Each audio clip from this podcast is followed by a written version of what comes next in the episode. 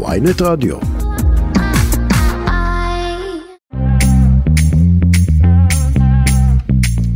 שלום לכם, ערב טוב, אתם איתנו בכסף חדש, התוכנית הכלכלית היומית של ynet רדיו, אני רועי כץ, דן רבן, עורכת התוכנית, נועה פרנק מפיקה, עמית זק הוא על הביצוע הטכני, ולנו יש הרבה הרבה נושאים על סדר היום, ביום הדרמטי הזה. תכף נדבר על הטלטלה בבורסות, אה, על רקע החלטת נתניהו לעצור את החקיקה, נדבר גם על ביטול המס על שתייה ממותקת, שר האוצר סמוטריץ', הוא חתם עליו, למרות אה, אזהרות ארגון ארגוני הבריאות.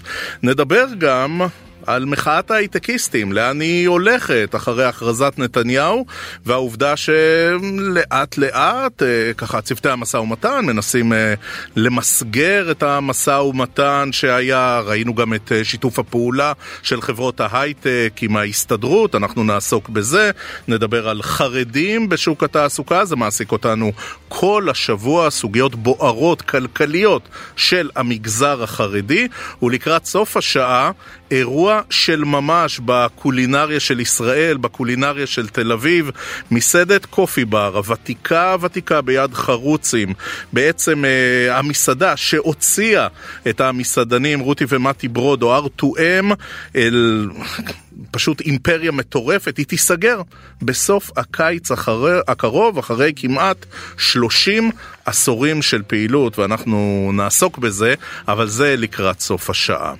אנחנו מתחילים עם ביטול המס על שתייה ממותקת. זאת הייתה הבטחת בחירות, ועכשיו שר האוצר סמוטריץ', הוא uh, חותם על זה למרות אזהרת ארגוני הבריאות. אנחנו אומרים שלום, ערב טוב לפרופסור ליעד דה פריז, שלום גברתי.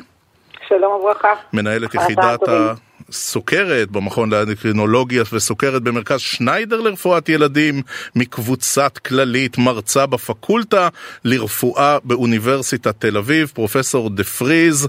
נשאל את זה באמת ישר לעניין, מה ההשפעה של ביטול המס על השתייה הממותקת, גם טווח קצר, גם טווח ארוך, על בריאות הציבור? אה, אז קודם כל אני אפתח ואומר שכל המציל נפש אחת מציל עולם ומלואו, אז אפילו אם אה, ילד אחד או מבוגר אחד הצלנו, אבל קל וחומר כשאנחנו מדברים בראייה רחבה. קודם כל נשאל כמה סוכר יש באמת ב... בשתייה מתוקה, אז אם אני מדברת על בקבוק קולה קטן, יש 12 כפיות סוכר, זה אומר פי שתיים מן המומלץ לאישה בוגרת. אם אנחנו מדברים על בקבוק מיץ טבעי כביכול, כן, במרכאות, קנו, יש תשע כפיות סוכר, ואפילו במים בטעמים יש כארבע כפיות סוכר. אה, ובסך הכל מכלל הסוכרים שהאוכלוסייה המערבית צורכת, 43% מגיע מצריכת משקאות. רגע, תני לנו רגע, מפני שאנחנו כן. הדיוטות גמורים בתחום הזה. אה, איך זה בהשוואה לכמות המומלצת ליום? אז אני אומרת, אה, הכמות המומלצת ביום היא מכל הסוכרים המורכבים, כלומר בפחמימות מורכבות כמו אורז ותפוחי אדמה וכולי, אנחנו מדברים על כמות של כ, אה, אה, כשש כפיות סוכר. ופה אנחנו מדברים רק בקבוק קולה קטן הוא 12 כפיות סוכר. Mm. אז זה, זה כמות מאוד מאוד גדולה.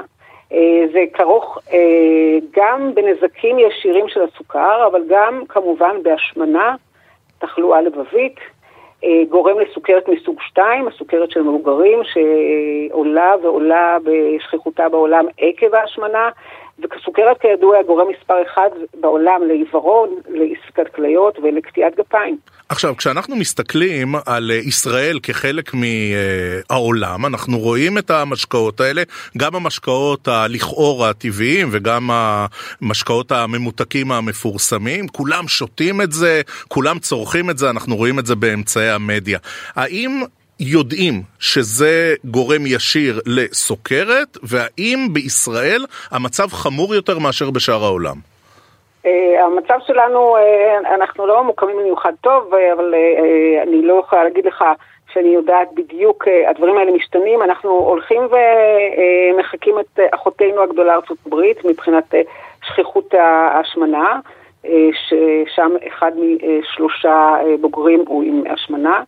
אה, יש עלייה בשיעור הסוכרת במבוגרים, והגיל של הופעת הסוכרת סוג 2, לא סוכרת נעורים, אנחנו מדברים על הסוכרת מסוג 2, הולך ויורד עקב כך, גם במדינה שלנו, אנחנו גם רואים את זה היום אפילו בבני נוער, mm-hmm. כך שאנחנו, זאת בהחלט מגפה שכרוכה, אני אומרת, הנזקים העיקריים הם משניים להשמנה, אבל אנחנו יודעים היום שגם יש כנראה קשר ישיר לתחלואת סרטן, יש כמה וכמה סוגי סרטן שהם בשכיחות גבוהה יותר.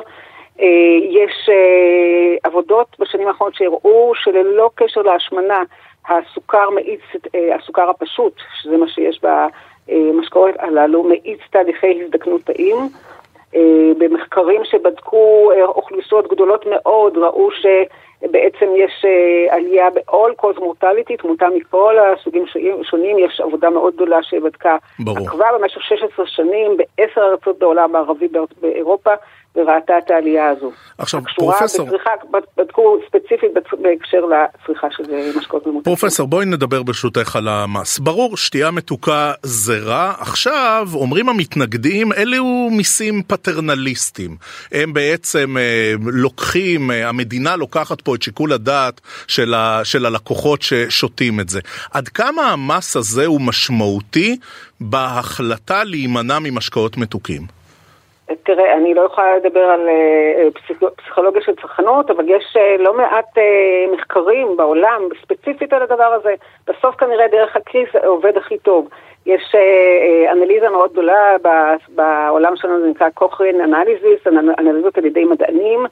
אה, שבדקו אסטרטגיות שונות שהביאו אה, לירידה בצריכת המשקאות המותקים, אם זה לכתוב אה, את כמות הקלוריות בתפריטים במסעדות וכולי וכולי, הגדלת זמינות מים, ואחת האסטרטגיות שעבדה הכי טוב זה העלאת המחיר של המשקאות הממותקים, מחקר בברקלי בקליפורניה ב-2014, התמקדו אך ורק בהערה הזאת, כי באמת שם עשו את עליית המחירים. אבל יכול להיות שפה צריך היה להשקיע הרבה יותר בקמפיין, הרבה יותר בהסברה, מה גם שמדובר פה באמת בהתמקדות יותר במגזר החרדי, מאשר מיסוי, מפני שגם שר האוצר הוא מדבר על קמפיינים שבעצם יסבירו את הנזקים הפוטנציאליים. אני חושבת שצריך לעשות שילוב, אין לי ספק שצריך לעשות שילוב של אה, הסברה, של חינוך, של זמינות של מים, אה, אבל בסוף אה, אה, הדברים עובדים לצערנו גם דרך הכיס. ואת אומרת ש... בלי מס זה לא עובד. אני לא יודעת, אה, אני לא יודעת להגיד לך, אה, אני חושבת שאתה צריך לשאול את הפסיכולוגים של, אנשים שעוסקים בפסיכולוגיה של צרכנות, אבל אני הסתכלתי על מחקרים מדעיים שקשורים בכך והראו שזה הדברים שעבדו בעולם. אז אני מניחה שגם פה זה יעבוד. אה, בסופו של יום, אם אנשים אה, לא צורכים משקאות ממותקים או יורידו את הצריכה, זה גם ישפר להם את הכלכלה הביתית. פרופסור דה פריז, מתמקדים המון המון בשנה האחרונה בנושא משקאות ממותקים, אבל סוכר כידוע, גם ילדים, גם מבוגרים, צורכים מאוד מקורות, אה, חטיפים, ממתקים, הרבה מאוד, נקרא לזה מוצרי מזון לא מהמשובחים, שלא עוסקים בהם בכלל, למה זה? אמת, אה, זה לא נכון, זה לא עוסקים, יש אה, תוכניות. אה, לא עוסקים ציבורית. הכוונה. לא, לא, לא, אבל יש, זה, יש תוכניות בבתי, החל מגיל הגן היום ובבתי הספר, יש תוכניות כאלה, יש, נעשה מהלך של מיתוג המזונות והמשקאות עם המדבקות הירוקות והאדומות. אה, יש גם אה, קמפיינים במדיה, אה, הנושא הזה מתווך על ידי משרד הבריאות ועל ידי האיגודים המדעיים. זה בהחלט דבר שעוסקים בו.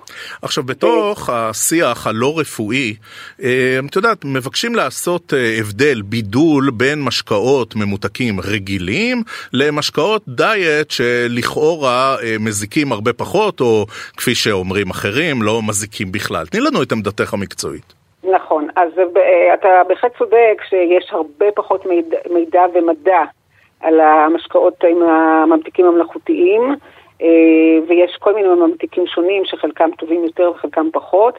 אה, בסופו של יום העמדות אומרות ככה, א', כנראה שבמיוחד בילדים, שאני באה מתחום רפואת הילדים, הכמות ביחס למשקל גופו של ילד קטן יכולה להיות כמות מספיק גדולה שכן תגרום נזק. דבר שני, מתבססים הרגלים לא טובים של הצורך במתוק, וזה גם, הצורך במתוק אה, גם מביא לצורך במתוק באכילה במאכלים עצמם. אה, כך שזה בעצם לא משנה את הרגלי האכילה, ולכן אה, הנטייה היא בהחלט להמליץ על, על מים, כאשר אני באה מתחום הסוכרת, כמובן ש... Mm-hmm. כמובן שממתיק מלאכותי עדיין עדיף לאין שיעור ממשקאות עם סוכר ממש. אותו מיתוס שאומר כבר עדיף לשתות אה, מתוק ממש ולא את כל הכימיה, הוא בהחלט לא נכון, אז עדיף כבר, אם כבר ממתיקים מלאכותיים, כלומר הדיאט או, או זירו וכולי. ברשותך, אה, בזמן שנותר לנו, בואי נדבר רגע כלכלה, מפני שהרבה פעמים אנחנו נפגשים פה עם אה, אינטרסים כלכליים, גם של גופים פרטיים, גם של המדינה במיסוי, לא מדברים על העלויות הכלכליות האדירות של הטיפול, גם בילדים נכון. חולי סוכרת, גם במבוגרים. מבוגרים חולי סכרת, יש איזשהו אה, כימות של העלות? יש, אני לא מכירה את זה, אני לא... כלכלה זה לא התחום שלי ואני בהחלט לא יכולה להגיד לך, אבל יש מספרים בעולם על הדברים האלה, בהחלט כן. אני לא יכולה לצטט אותם אה, לצערי. כן. פרופסור אה, ליאת דה פריס, מהמרכז שניידר לרפואת ילדים, מרצה בפקולטה לרפואה באוניברסיטת תל אביב בעקבות ההחלטה של שר האוצר סמוטריץ' לבטל את המס על השתייה הממותקת. פרופסור דה פריס, תודה. תודה רבה לך וערב טוב. תודה, בריאות טובה לכולם. אנחנו עוברים לדבר על אה, האירועים בבורסה, ברקע פיטוריו של יואב גלנט, השמועות על עצירת החקיקה, אחרי זה העצירה שלה בהצהרה של נתניהו אמש, הבורסה בתל אביב בתנודתיות מרשימה. אנחנו אומרים שלום לסמנכ"ל מחלקת מסחר נגזרים ומדדים בבורסה לניירות ערך בתל אביב. ערב טוב, יניב פגות. ערב טוב. איך אתה מסכם את היום האחרון?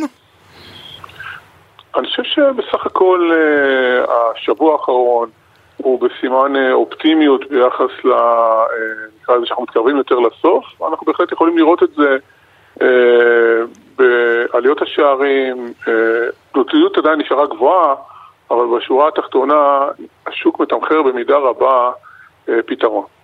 עכשיו, אתה יודע, אמ, היה איזה סוג של אה, ויכוח של תומכי הרפורמה שאמרו, תקשיבו, מה שאתם רואים בבורסה בתל אביב, זה דברים שקורים בשוק הון ואין לזה קשר לאירועים הפוליטיים, אבל לאט לאט התחבר לנו בשבועות האחרונים שהקורלציה ברורה, אתה יודע, רק אה, רסיס שמועה מבית הנשיא על מתווה, בום, תל אביב נצבעה ירוק, השקל התחזק, כשראינו דברים הפוכים, ראינו מגמות הפוכות, אי אפשר לנתק את זה. אי אפשר לנתק את זה, מי, שמנ... מי שמנתק את הבורסה מהכלכלה הישראלית, או שהוא לא מבין בורסה או שהוא לא מבין כלכלה. בסופו של יום, התהליכים פה אמנם הרבה יותר תזזיתיים ומהירים מאשר בכלכלה הריאלית, אבל כאשר האינפורמציה זורמת לשוק, השוק והמשקיעים המתוחכמים, בסופו של יום רוב המשקיעים פה בשוק הם מוסדיים מתוחכמים, אה, שיש להם פוזיציות, הם יודעים לתמחר את הפוזיציות האלו, וכשנכנס אינפורמציה אה, משמעותית, אז השוק, אה, השוק אה, מגיב לא, לאירועים האלו. אנחנו בתקופה של חוסר ודאות, אז מן הסתם התנודתיות אה, גדולה. תגיד לי מה התרחיש שאתה שוכר אותו, ואני אגיד לך איפה פחות או יותר הנכס צריך... צריך להיסחר. אבל פה אנחנו... עם קפיצות כאלה מטורפות, לדוגמה, שערי מטח, ממש בגלל אמירה כזו או אחרת, אתה יודע, חצי ספקולציה פה גרמה לכולם לרוץ. אבל בוא, גם פה יש פה מה שנקרא הגדלה והעצמה של האירוע בסיקור התקשורתי. אני לא יודע אם רבים... מה, שוב התקשורת אשמה, יניב? אני אענה לך על זה, ואתה תבין בדיוק למה אני מתכוון. בוא נראה, אם אנחנו נשאל כל בן אדם ברחוב מה עשה שקל דולר מתחילת שנה, אני מניח שהתשובה תהיה עשרה אחוזים, שמונה אחוזים, דרך אגב לא רק ברחוב, גם בחלק מהבניין שאני נמצא בו. השינוי האמיתי בשקל דולר מתחילת שנה הוא סביב האחוז. אפילו פחות מאחוז. השקל, השקל דולר פתח את השנה ב-3.52, בשיא הטירוף הלך ל-3.7 כמעט, והיום הוא באזור ה-3.55. אבל לפי הכותרות, אפשר לחשוב שהדולר עשה 20 או 30 אחוזים. רוב האנשים שקנו דולר במהלך האירועים האלו בשווקים, בחודש, חודש וחצי האחרונים, הפסידו כסף. הפסידו כסף פעמיים, פעם אחת הפסידו כסף... אז זה מתיישר לגמרי עם אה, תומכי הרפורמה, מפני שהם אמרו, תקשיבו, יש פה אירועים אה, כלכליים שלא צריך להסתכל עליהם ברמה יומית או שעתית, תסתכלו על זה, ותראו שבסופו של דבר דברים אה, מתאזנים והם גם נראים מאוד סטנדרטיים ביחס לתקופות מקבילות. לא, בוא, בוא, נתחיל, בוא נתחיל טיפה מההתחלה, אני חושב שבעבר דיברנו על זה. אנחנו באים אה, לתוך 23 אחרי שנתיים שמדדי הבורסה והכלכלה הישראלית מבצעת הרבה יותר טוב מאשר כלכלות אחרות. אה, המדדים פה עשו הרבה יותר טוב ב-2021 שהייתה שנה נפלאה וגם שנה 2022 שהייתה שנה רעה עשו יותר טוב מאשר בעולם. היית מצפה שב-2023 כסף יזרום להשקעה בחברות ישראליות כי המקרו פליי פה הרבה יותר חזק, יש פה תקציב מאוזן, יש פה צמיחה יפה, יש פה אינפלציה יותר נמוכה מאשר בעולם ובעצם אה, איפשהו באמצע פברואר, או אפילו לפני זה, בתחילת פברואר, אנחנו רואים את הזרמים מתהפכים, אנחנו רואים את הכסף יוצא החוצה להשקעות בחו"ל, mm-hmm. אנחנו רואים את הציבור קונה מטח, מוכר קרנות נאמנות מעורבות ומתבצר בפקדונות וב, ובדולרים. אנחנו רואים את הזרים נשארים בארץ ואת המשקיעים הישראלים מגיבים, מה שנקרא, בעוצמה לה, להתפתחויות, והדבר הזה בהחלט אה, הוא תגובה לאירועים, לאירועים המשפטיים והפוליטיים. עכשיו, לפני, לפני שלושה שבועות בערך אמרתם לנו שכשאתם מסתכלים ומנתחים אחורה את פברואר, אתם רואים יצא לא מעט כסף החוצה, גם מניות, גם אג"ח. סכם לנו את מרץ. אנחנו עדיין לא סיכמנו את, ה, את הנתונים, אבל uh, ממה שאנחנו רואים המגמה היא uh, די דומה. אמנם הקצבים של, ה, של, יציאת הכספים החוצה הם יותר מתונים, כסף ממשיך לצאת. המגמה היא אותה מגמה, זה לא כסף של עוד פעם, זה כסף של לקוחות ישראלים שהפתרון שלהם אה, להקטנת חשיפה, נקרא לזה כלכלה ישראלית, אה, זה הגדלת חשיפה לכלכלת ארה"ב והגדלת חשיפה לדולר והתבצרות בפקדונות. את המהלך הזה אנחנו רואים גם, ב, גם במרץ בעצימות יותר, בעצימות יותר נמוכה. אני חושב שאם אנחנו נסתכל על, ה, על הביצועים של מדד המנהל בארה"ב בחודש האחרון לעומת תל אביב, עוד פעם, אנשים לא ישימו לב, אבל השוק פה עשה יותר טוב, תל אביב 125 מאשר ארה"ב. כלומר, אותה, אה, אותה אה, אלוקציה, בחירה, בריחה אה, בחודש וחצי האחרונים, והניסיון לתזמן את השוק, לפחות בנקודת זמן הנוכחי, לא הייתה מוצלחת. אני חושב שמהסיבה שעדיין השוק מתמחר פה פשרה, השוק מתמחר פה עתיד, והוא לא פסימי כמו אה, אחרון האנשים, נקרא לזה, ברחוב. יניב פגות, בוא, אה, אתה יודע, קשה לחזות במיוחד את העתיד, אבל תנסה לעשות את זה. מה הלאה? אני חושב שעוד פעם, בהנחה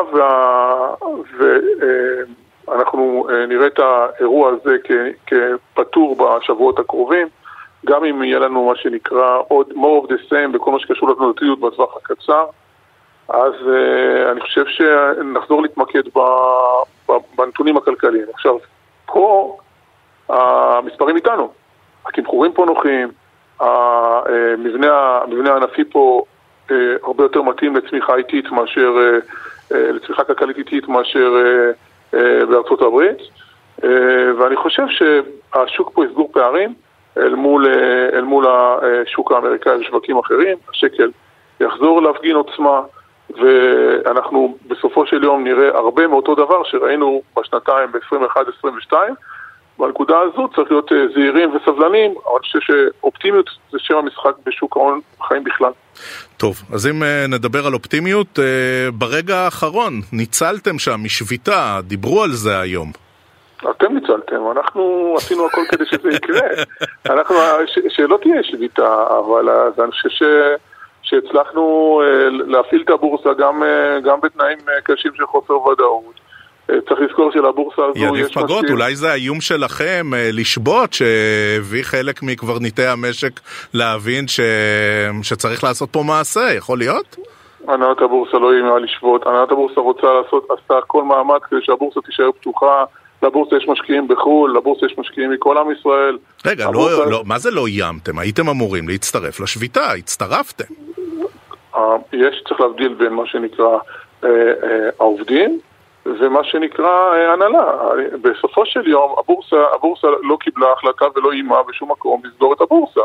אנחנו הודענו לכל המשקיעים שהעסקים כרגיל, ואנחנו גם שמחים שהעסקים כרגיל ושהמסחר יתנהל, יתנהל גם. ההסתדרות דיברה בשם הבורסה בלי סיבה? בשם עובדי הבורסה, ולא, צריך להבדיל, להבדיל בין עובדי הבורסה שמאוגדים לבין הנהלת הבורסה ובעלי המניות של הבורסה, שהם שוקלים את כל המכלול של, ה, של, ה, של הדברים והתאמצו בכל דרך להפעיל את הבורסה אה, על מנת שהבורסה לא תהיה סגורה. אותה הנהלה של בורסה שהפעילה אותה גם בקורונה בימים הכי קשים, רצתה להפעיל את הבורסה. אז אתה אומר, רגע, ההשבתה הזאת לא הייתה של ההנהלה, היא הייתה של העובדים. אבל בורסה שובתת זה סמל בכלכלה. בורסה לא שבתה, בורסה לא שבתה, ואף אחד פה לא קיבל החלטה להשבית אותה, אנחנו מדברים על משהו תיאורטי, הבורסה לא שבתה. הבורסה לא שבתה, וכשפנו אלינו ושאלו אותנו האם יש שביתה מחר, אמרנו להם עסקים כרגיל. וגם להבא? להבא לא תשבתו וגם לא תאיימו ותסבירו שבעצם גם אם המצב יידרדר והעובדים יגידו כך או אחרת, אתם תעבדו?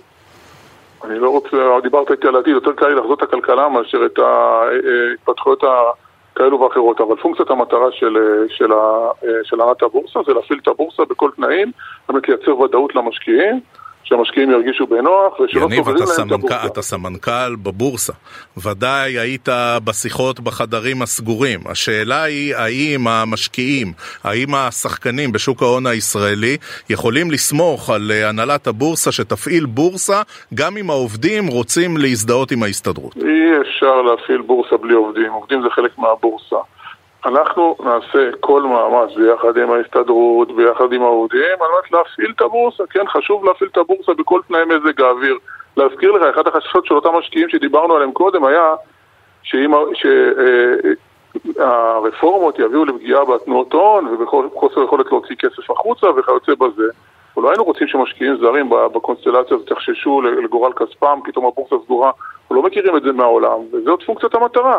אנחנו עושים את זה ביחד עם ההסתדרות ועם העובדים.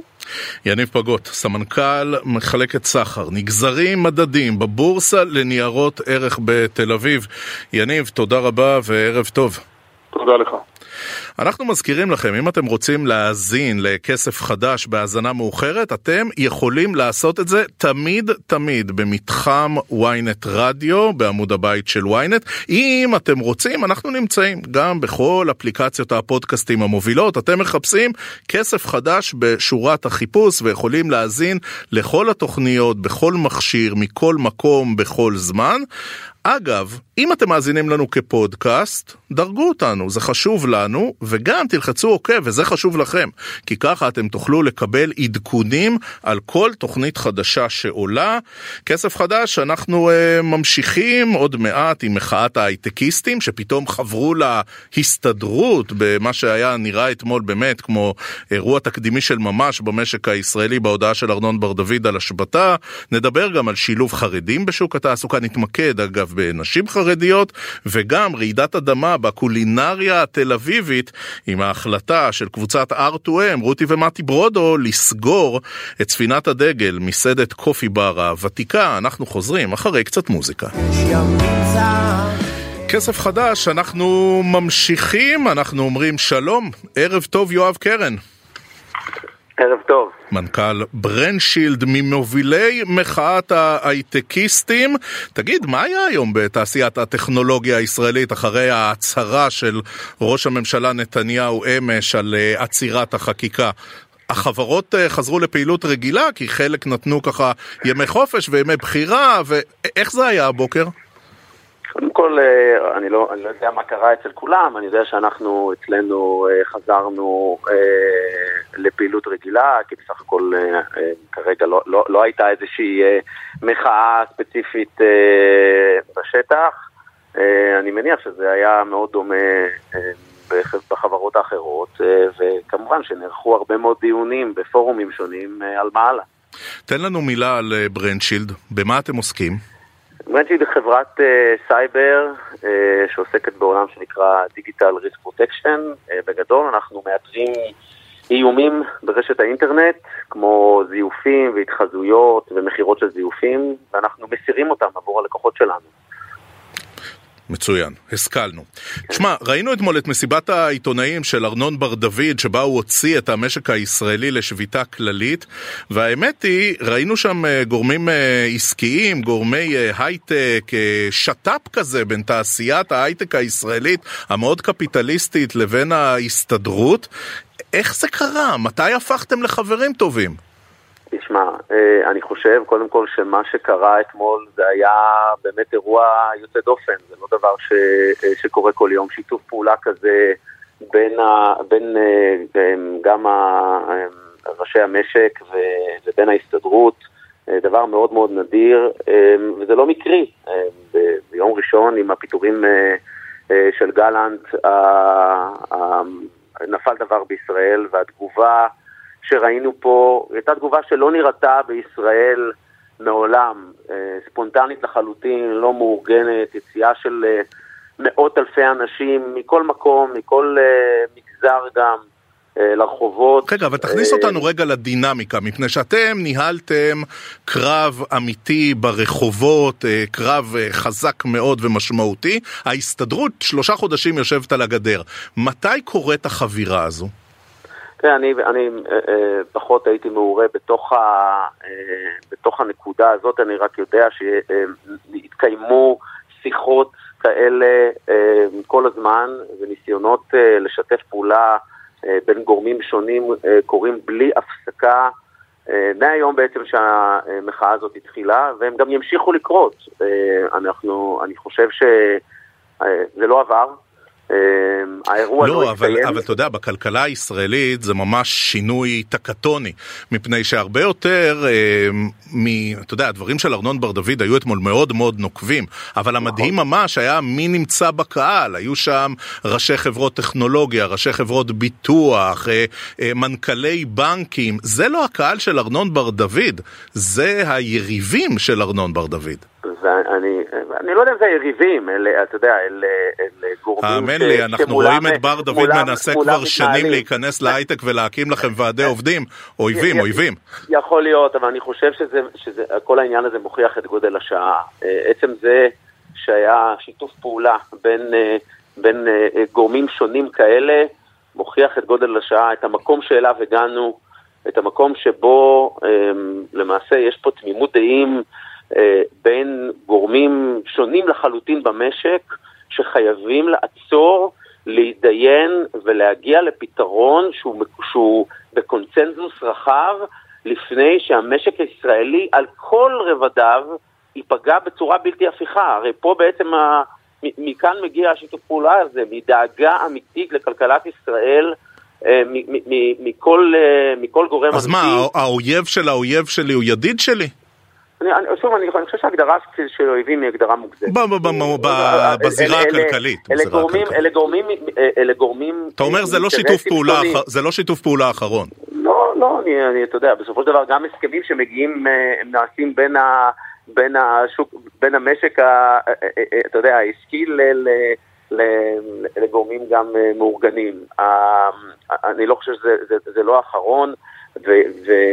אבל בהחלט יש פה משהו תקדימי ברמת שיתוף הפעולה, ו, וזה צריך להימשך. יואב קרן, אתה המנכ"ל של חברת הייטק, שהעובדים יבקשו, העובדים שלך יבקשו להתאגד תחת uh, ההסתדרות של ארנון בר דוד, מפני שהם יגידו, תראה, תראה כמה אפקטיבי היה אתמול ארנון בר דוד, מה תענה להם? אני, אני חושב שקודם כל אה, יש חופש התאגדות במדינת ישראל, זה חלק, אה, חלק מהעניין. אה, זה לא, זה לא תמיד רלוונטי בחברות מהסוג שלנו, אה, ואם זה יקרה... לא, מה החוק ש... אומר אנחנו יודעים, מה אתה אומר? אני, אני, אני, אין לי שום, אין לי שום בעיה עם זה, אני חושב שזה, שיש הבדל הרבה פעמים בחברות ההייטק למשק הציבורי, שבו ההתאגדות של העובדים היא, היא מאוד, מאוד חשובה, ואם אנחנו נצטרך, אז אתה יודע, אם זה, אם זה מה שיהיה, אנחנו כמובן לא, אנחנו נשתף פעולה. זה פחות, ה, זה פחות, זה פחות הנושא כרגע. יואב קרן, תגיד, כשאתה מסתכל על החודשים האחרונים, והם היו חודשים אה, סוערים מאוד במחאת ההייטקיסטים ובמקום שתפסה תעשיית הטכנולוגיה בציבוריות הישראלית, אבל כשאתה מסתכל רגע על האינטרסים שלך ועל החברה שלך, אתה יודע כמה פגעה המחאה, פריון עובדים, שעות שהקדשתם לדברים שאתה יודע, בחברות טכנולוגיה בדרך כלל לא עוסקים בהם?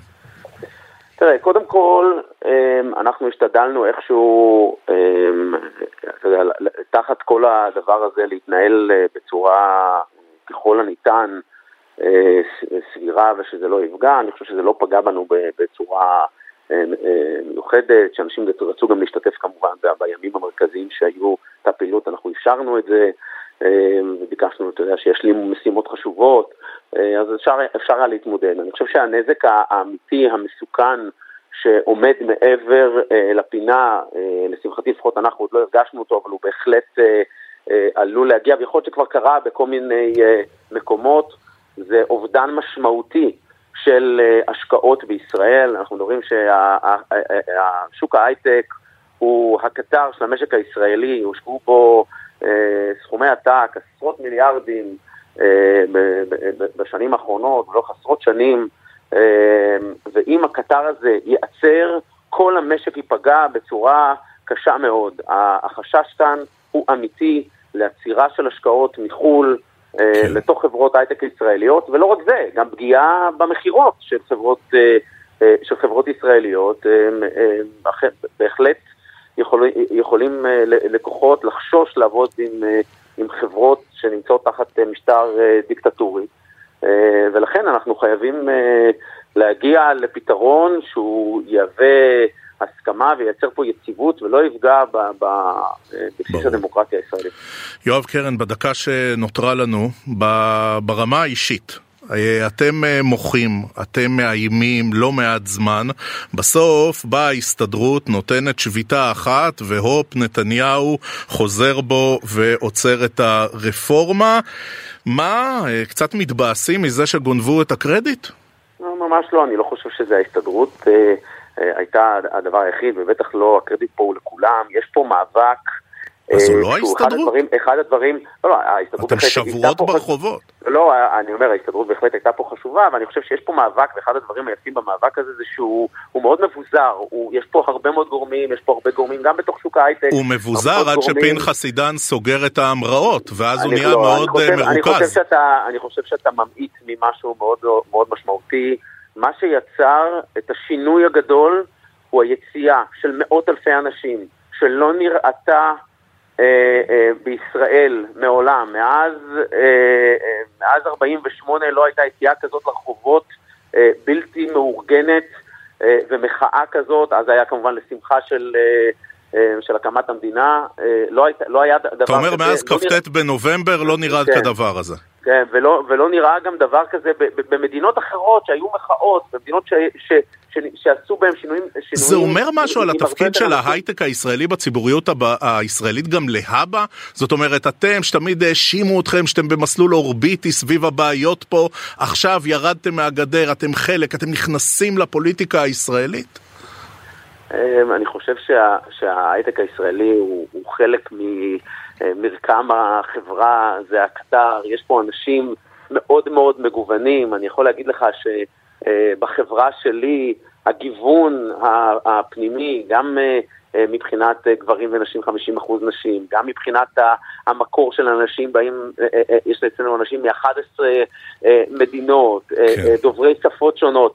זה, זה, זה ההייטק הישראלי, זאת, זה הליברליזם, אה, והוא הוא, הוא, הוא, אה, מוביל פה, הוא חלק מהמרקם המיוחד הזה של החברה הישראלית. אה, אני לא, לא הייתי מסווג אותו כמשהו באורביט. יש פה בהחלט משהו חדש של מעורבות, של אה, אה, התארגנות, של פורומים שונים ב, אה, אה, בשוק ההייטק אה, אה, כדי אה, להשפיע על, ה, על, על המקרה, על כן. האירוע הזה, כמו שקוראים לו, אה, יואב קרן. מה יהיה ההמשך? זו שאלה. יואב קרן, מנכ"ל ברד, BrandShield, סליחה, ממובילי מחאת ההייטקיסטים, תודה, תודה רבה על השיחה וערב טוב.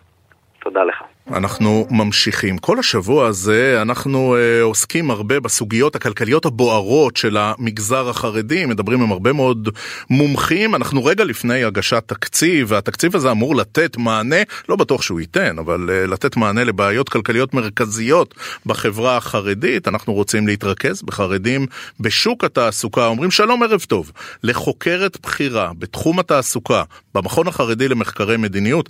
ערב טוב יהודית מילצקי. ערב טוב. אז uh, תעזרי לנו קצת, כי אנחנו, החילונים, אנחנו תמיד מדברים על החרדים בהכללה גמורה, וזה עושה uh, הרבה בעיות בהבנה. אבל יש גברים ויש נשים, יש חסידים ויש ליטאים, יש אשכנזים ויש מזרחיים. חלקי לנו את זה רגע בתחום התעסוקה.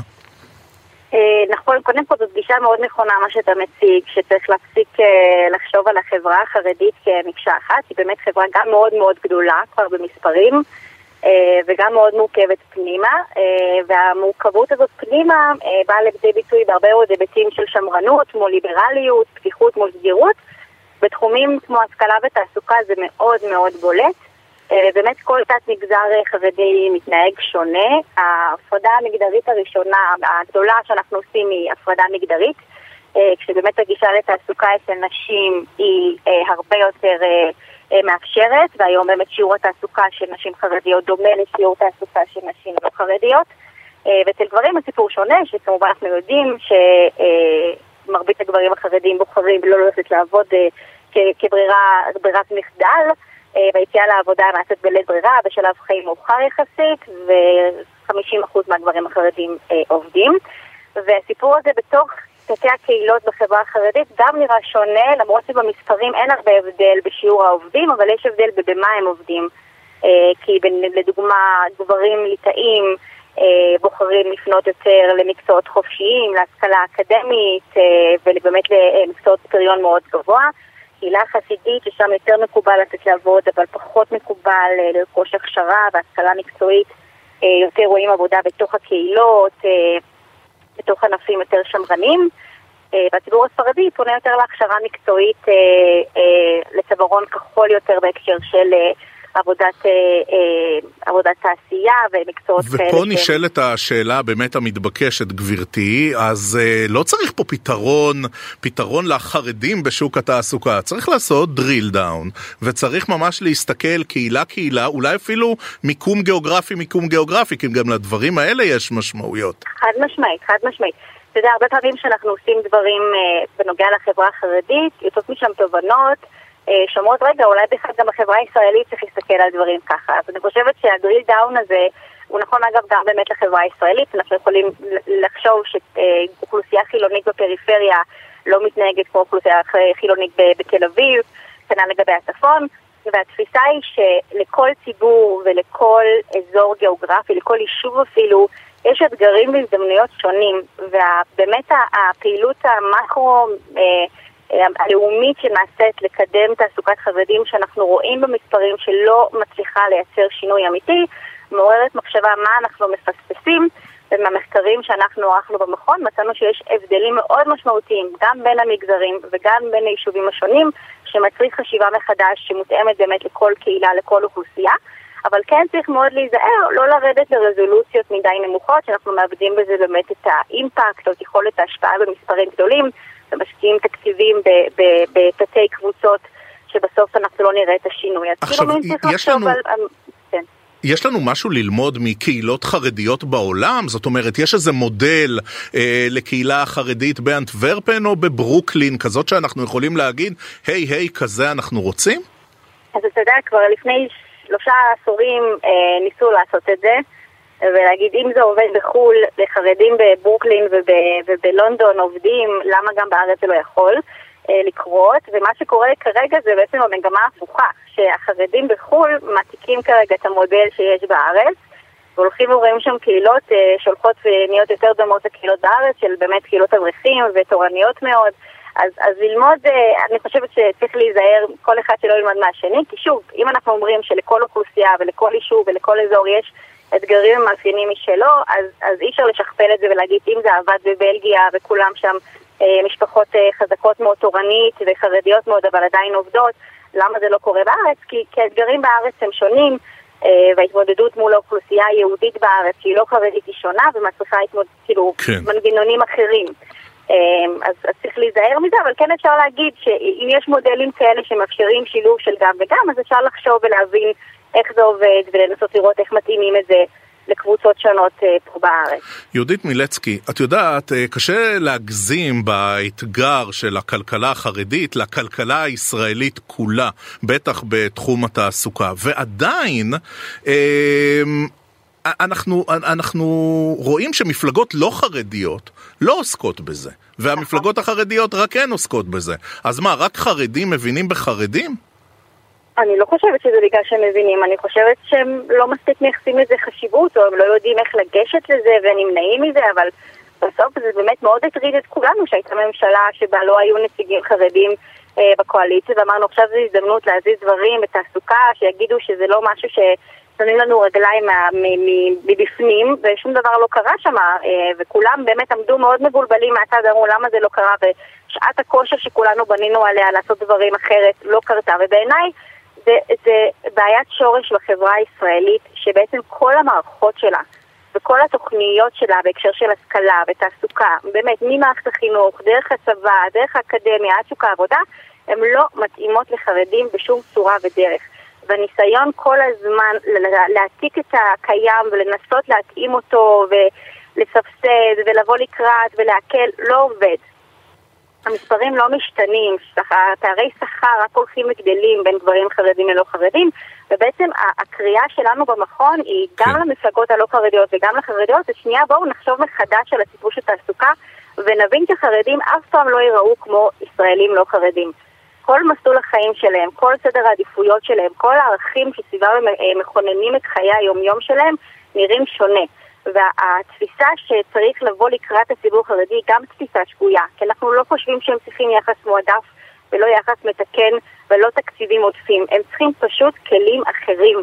וכמו שאנחנו חושבים על הקהילה הערבית והקשרים של כלים אחרים, ככה גם הקהילה החרדית צריכה כלים אחרים שאנחנו רוצים לייצר מענים שמותאמים למערכות הישראליות, שבאמת ייתנו מענה לכלכלה, לביטחון, לרווחה, אבל ברור. בצורה שתאפשר גם לחרדים לשמור על המאפיינים הייחודיים שלה ולהמשיך להתקיים בתוך מערכת ישראלית מגוונת, ובימים האחרונים אנחנו רואים כמה היא מורכבת. ועם זאת, האתגר וההזדמנות הכי גדולה של החברה הישראלית זה המגוון הגדול והייחודיות ואנחנו... של כל קבוצה בה.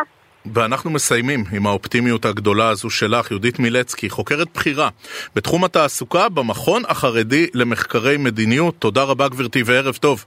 תודה. אנחנו יוצאים עם הפסקה מוזיקלית קצרה, כשנחזור נתאבל ביחד על סגירתה של מסעדת קופי בר בתל אביב. כסף חדש, אנחנו חוזרים, מסעדת קופי בר, הוותיקה ותיקה ביד חרוצים, היא תיסגר בסוף הקיץ הקרוב, אחרי כמעט 30 שנות פעילות. שלום, ערב טוב, מתי ברודו מבעלי קבוצת R2M, שלום. שלום, שלום. טוב, למה? בונים שם, בונים שם מגדלים. אה, מה שהעיר עוברת, כל העיר עוברת את ההתפתחות הזאת. והאזור הזה במיוחד. וזהו. אבל מתי, אפשר, אה, אתה יודע, זה מוסד, אפשר להזיז מסעדה. אתם סוגרים את המסעדה. אנחנו גם סגרנו את רוטשילד 12. זה, לסגור מקום זה לא אומר כלום, זה להפך. קודם כל... רגע, אנחנו, יש לנו גם חשבון על הסגירה של רוטשילד 12, בסדר, אבל אתה יודע, אנחנו אה, לקוחות, אנחנו לקוחות ותיקים, אה, אנחנו רוצים מענה.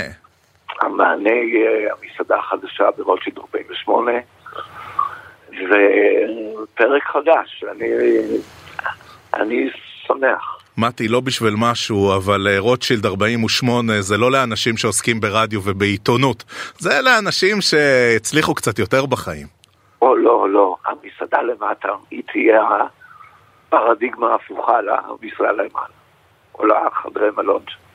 היא עממית כמו הקופי בר. הבנתי. תגיד, אה, קשה להגזים במשמעות של הקופי בר, גם אה, עבורכם וגם עבור הסצנה הקולינרית של תל אביב. זאת החלטה קשה, היא קלה, זאת אומרת, או שמהרגע שיש פרויקט בינוי ש, שבא להרוס את השטח, אתם אומרים, טוב, צריך לשחרר. תכניס אותנו קצת לאחורי הקלעים. אני יכול לדבר רק אה, בשמי, בגדול. כשבנינו את הקופי בר, היה לי תוכנית, קיבלנו אז תוכנית של... המגדלים שייבנו בתל אביב בקרוב, או בעתיד. התוכנית המגדלים אז הצביעה על האזור הזה כאזור אה, שבו ייבנו מיטב או מירב המגדלים. אתה אומר נערכתם לזה 30 שנה. כן, לא. אמרנו, זה טוב מקום להיות בו. זאת אומרת, אבל לא, לא הבנו לאן זה ילך, וזה לא קרה באמת באותו כסף ובאותו מקום. ולא קשה להגיד שתכננו את זה, אבל ידענו שהמקום תמיד יהיה מקום שאול, על זמן שאול. 30 שנה, פנטסטי, בעיניי.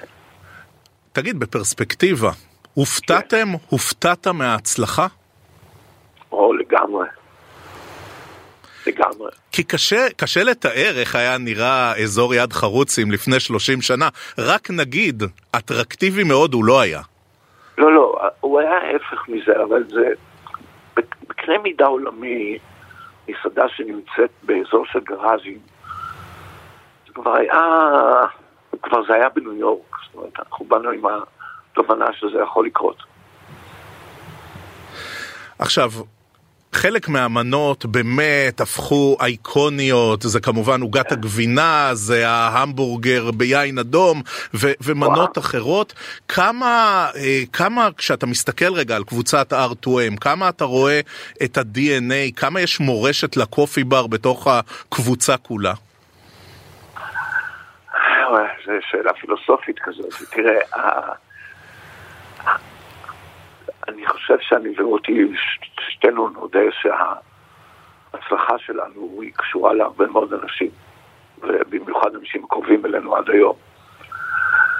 אז השאלה אם, אם ה-DNA עובר, זאת אומרת, מה עובר? אני לא, מה עובר? עובר אהבה לאוכל. אתה יודע, משהו, משהו בסיסי שאומר, אני אוהב לארח ואני אוהב אוכל. אני, זה, זה החיים שלנו, וכולם מסביבנו היו כאלה. תן לנו רגע קצת תוכניות להמשך של R2M. מה, מה, מה, מה, מה בקנה? אפשר להניח שה... גם, לצורך העניין, גם, גם הברסרי נסגר. באותה שנה, עכשיו אתה מסתכל על פרספקטיבה של סגירת מקומות, זה ברסרי, רוצ'י 12 גם נסגר, וכמובן גם, אה, גם הקופי בר עכשיו, וכולם קשורים להתפתחות האורבנית של תל אביב. הברסרי בעיקר זה, זה נסגר בגלל עבודות הרכבת הקלה שם, בשש שנים הקרובות. ומה, המעבר ממקומות שהם יותר אה, אירוח וישיבה למקומות שהם יותר דוגמת הדליקטסן שלכם, שהם אה, מדעניות שקונים בהם דברים טובים וטעימים? כן, ההתפתחות של ה coffee, של R2M עם ה bakeries וה deli זה סגמנט אה, באמת ששייך אותי ומצביע על אהבה לאוכל, מה שאמרתי קודם. אבל נשארים ברקע, בצד השני יש את הרצל 16, שעדיין מהווה בעיניי אה, דוגמה או מורשת למה שהיה יכול היה להיות, אה, להיחשב הקופי בר הראשוני. ומוטי פיורי, שהוא באמת אה, מייצג הכל בעיניי. אז לכן לא.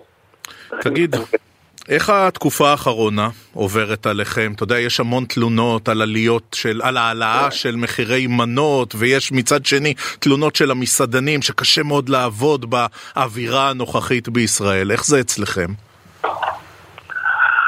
תראה, קודם כל, אני, אני לפחות מאוד מאוד אה, מזדהה עם מה שקורה ברחובות, וה... אם זה משפיע כמובן, אין לי מה להגיד, זה מש... יש השפעה כלכלית, אבל החשיבות על מה קורה היא הרבה מעבר לכסף. אז, אה, אז להגיד לך אם קל למסעדנים, אף פעם לא קל למסעדנים. זה לא עסק של... זה דורש הרבה מזל, הרבה עבודה קשה, זה לא קל, אבל חשוב מה שקורה. מתי ברודו, מבעלי קבוצת R2M, ואתם תסגרו בסוף הקיץ הקרוב את מסעדת קופי בר הוותיקה והאהובה. אה, מתי ברודו, תודה, תודה רבה על השיחה. תודה לכם. אנחנו מסכמים את כסף חדש ליום שלישי. מיד אחרינו, כאן בוויינט רדיו, דודו ארז, יואב רבינוביץ', עם סיכום היום. דן רבן יהיה איתכם מחר מאחורי המיקרופון, והוא גם ערך את השעה. נועה פרנק הייתה על ההפקה, עמית זק היה על הביצוע הטכני. אני רועי כץ, המשך האזנה נעימה, ושיהיה לכם המון המון כסף חדש. We're going to dance. We're going to dance. Going to dance and have some fun. fun.